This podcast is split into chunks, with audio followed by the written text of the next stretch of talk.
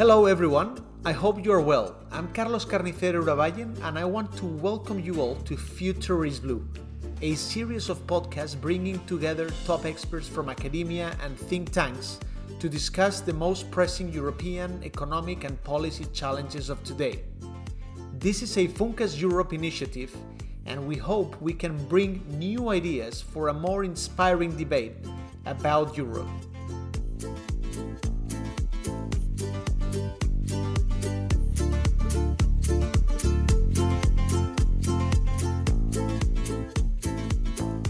Will 2022 be the year where the world economy recovers from the pandemic?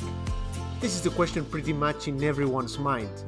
After an expansion of 5.5% in 2021, driven mostly by consumer spending, a spike in investment, and trading goods above pre pandemic levels, global output is projected to grow by only 4% in 2022 and 3.5% in 2023.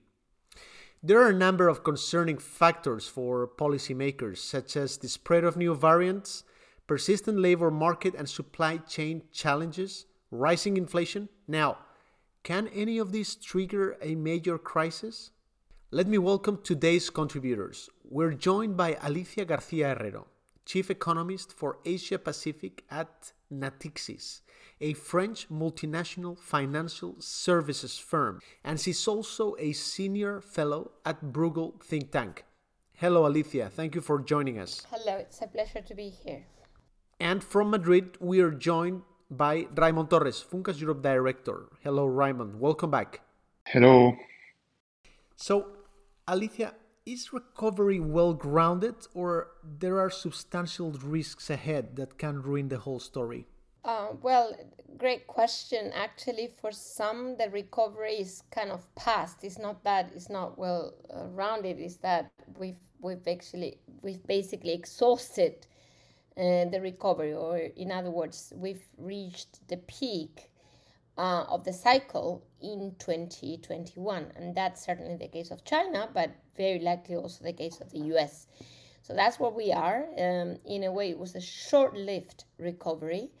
And we are on a downward trend. Uh, I think not yet the case of Europe, but certainly uh, China and very possibly the US, as I mentioned. Yeah.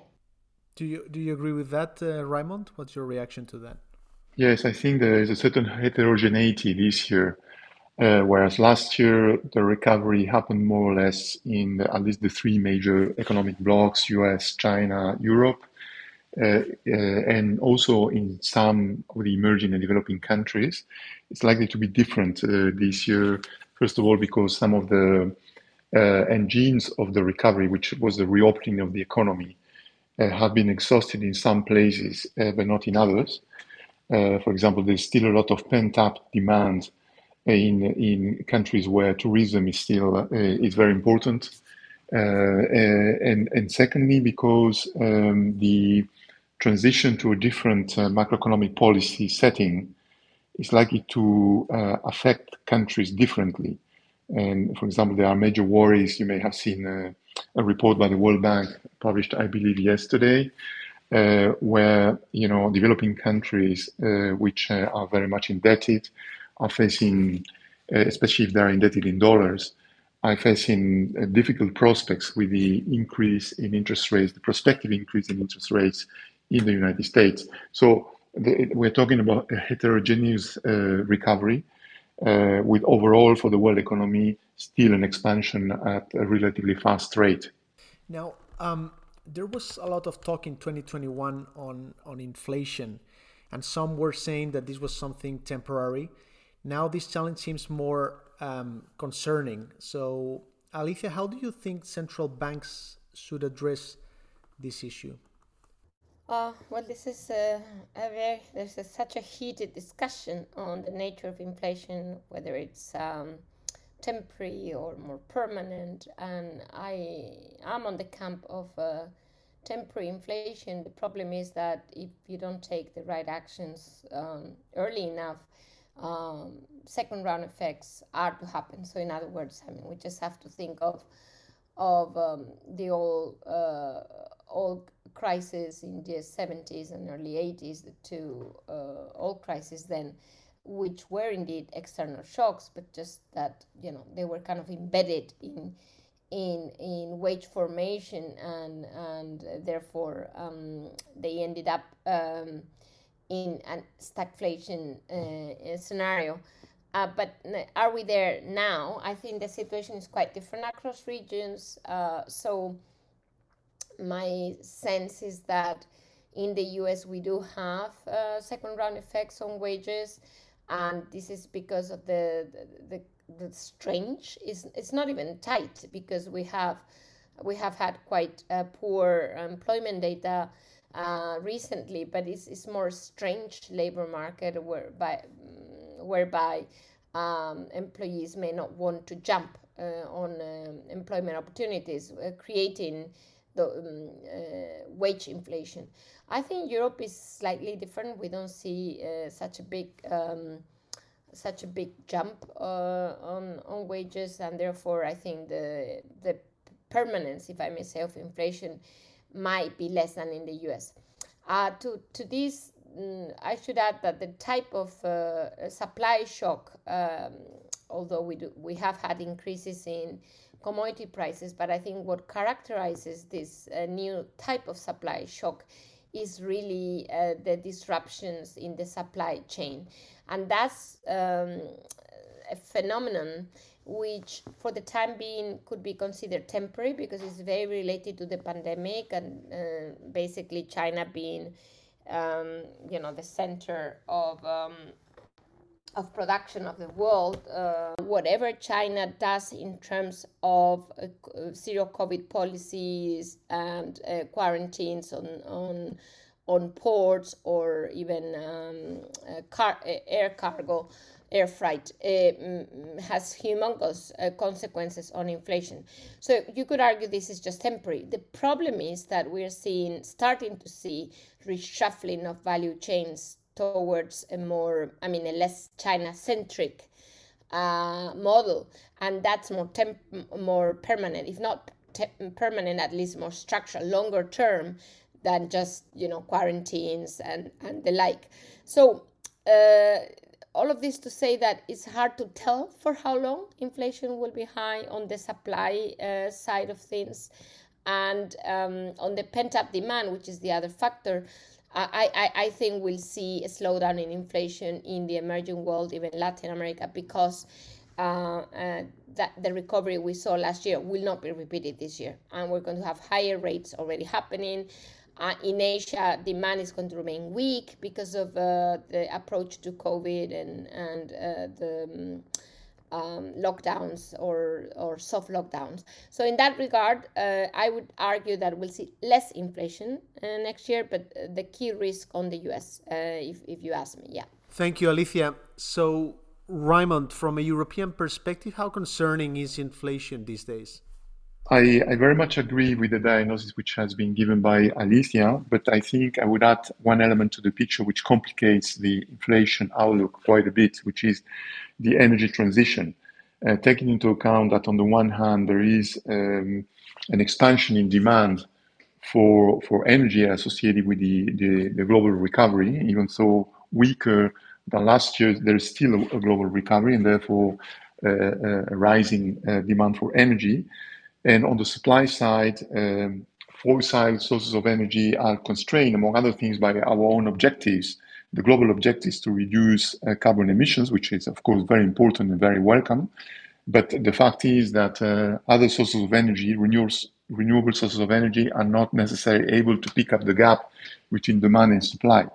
So there is uh, going to be a constant tension on energy costs this year, at least during the first half of the year, and with possibly some um, relaxation in the second half of the year. Uh, and this is going to complicate the inflation picture, the way we read it, and the way central banks are going to read it, because obviously central banks cannot address um, an energy supply shock directly, but they, they may face second round effects, at least in some countries, uh, associated with energy costs, even, even if other supply bottlenecks um, uh, weaken, and the supply chains get reorganized, still there is going to be an energy push happening throughout the world.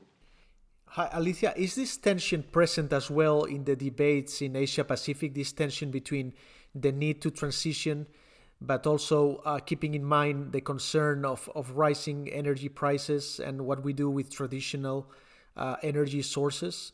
Uh, this was very much uh, on the front line of the policy discussions in China in late 2021. It has uh, become less of an issue lately.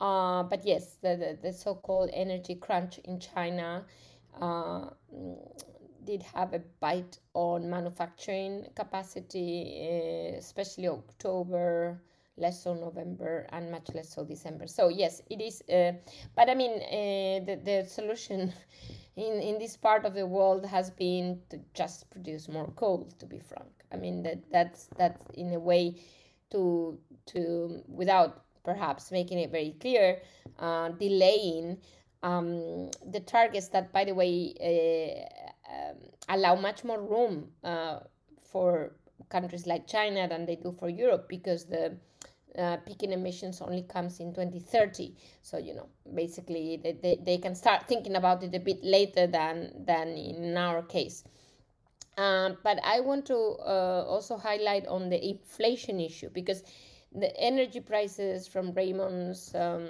mm, statement uh, are coming to the forefront more on the inflationary side than on the growth side. While in China, uh, the same discussion comes more on the growth side than the inflation side. And the reason is that CPI, so consumer price inflation in China, remains low.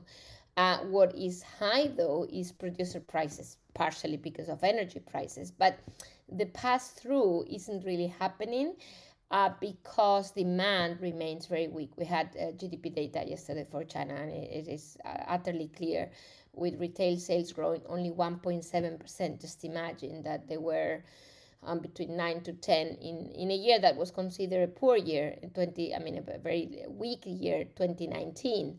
Uh, it was close to 10. So it just I mean, it's just very, very weak demand in China. So inflation is not a big issue. Uh, energy prices are an issue because, uh, well, it's not the prices, by the way, because electricity prices are regulated. Is is the lack of electricity, is the rationing of electricity that matters for production, thus for growth. Moving on, I wanted to ask you about employment. Um, the outlook for jobs globally this year has worsened markedly since last spring as new variants of the COVID virus has slowed growth and restricted hiring, according to a recent report by the International Labour Organization. So, what what are the prospects uh, for employment in the in the next in the next few months, uh, Raymond? The prospects for for employment uh, are uh, still for the continuation of a certain recovery. Um, with uh, some limits in countries where already we are reaching uh, almost full employment. So here, like for example, in the United States.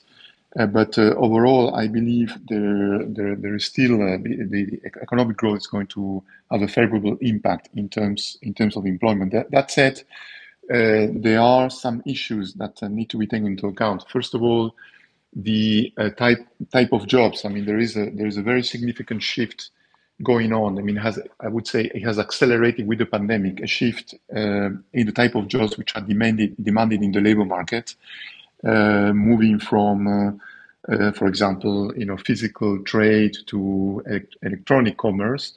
Uh, or from uh, services to goods. I mean, one of the characteristics of the recovery is that it's more intensive in goods than in services, and so this will require quite a bit of a change in in labor market. People Mm, you know, moving from some sectors to other sectors they want to find new jobs.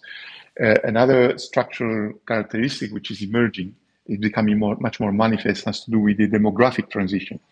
It's a bit of a coincidence that we face at the same time an energy transition, we just talked about before, together with the technological transition, but also a demographic transition uh, which is more or less coinciding. And then you have, for example, in China, but at least I know much be- much better. But for example, in Europe now, the uh, new gen- the the new generations which uh, enter the labor market are less uh, in number, you know, the, vis-a-vis those that retire. And even though the labor market is not a zero-sum game, still it has, uh, it produces, at least in the very short term, uh, so, uh, certain tensions and certain um, shortages of labor for particular professions uh, to the extent that uh, people do not necessarily have the competences uh, of those of, of, where demand is. And, and, and I predict that there, there will be more talk about those shortages in certain sectors and for certain professions at the same time as the uh, labor market recovers. So we're we're living in a time of post-pandemic adaptation when it comes to pretty much everything, but also uh, when it comes to labor markets, right, Alicia? Yes, um, I mean, I, I want to bring a little bit of the Asian perspective because I do agree with everything Raymond has said, and I don't have much to add. But um, in the case of Asia, but I, I guess uh, emerging economies as a whole, there's still this big question mark on on the um, uh, basically the non-official sector. And in the case of China, uh, although we have seen an improvement in employment uh, of only, by the way, half a percentage point, which is very little to be frank, in 2021, um, there's still this big question mark on on again the the unofficial sector, which is basically migrant workers, uh, many of which work in the construction sector, which is the the, the hardest hit actually for reasons unrelated to COVID, but to mm, a regulatory crackdown of uh, real estate developers in China. So, so in a way, that's not too different from the rest of the region in the sense that we see increasing inequality for the mere fact that uh, workers in the uh, informal sectors are being are still being hit um, by the pandemic, um, and they're also more. I mean, hit harder. And every time there is a mobility restriction, as you can imagine, because the, you know there's no such thing as as um, online work for them. Uh, so, so in a in a way, um, what I think is going to happen is that employment creation is going to be in in sectors that are more productive and uh, less so in sectors that are less productive, um, and that is a big question mark for the world. What are we going to do? You know, in in front of uh, of that reality with with uh, those who in a way uh, miss the boat of, of employment in in the future. And this i think is a reality beyond covid as i mentioned. Thank you very much alicia. Um, i think we're i think we're coming to an end. Um, I wanted to thank you both for a great discussion. Uh, Alicia Garcia Herrero, Chief Economist for Asia Pacific at Natixis, and senior fellow at Bruegel Think Tank. It was uh, great having you on board in the Future is Blue uh, podcast, Alicia. Thank you. It's been a great pleasure. Thanks to you and thanks to Raymond for the exchange. Thanks for organizing. Raymond Torres, Funcas Europe Director. Thank you, Raymond. Thanks so much, and thanks, Alicia, for making time for this conversation, and to you, Carlos, as well.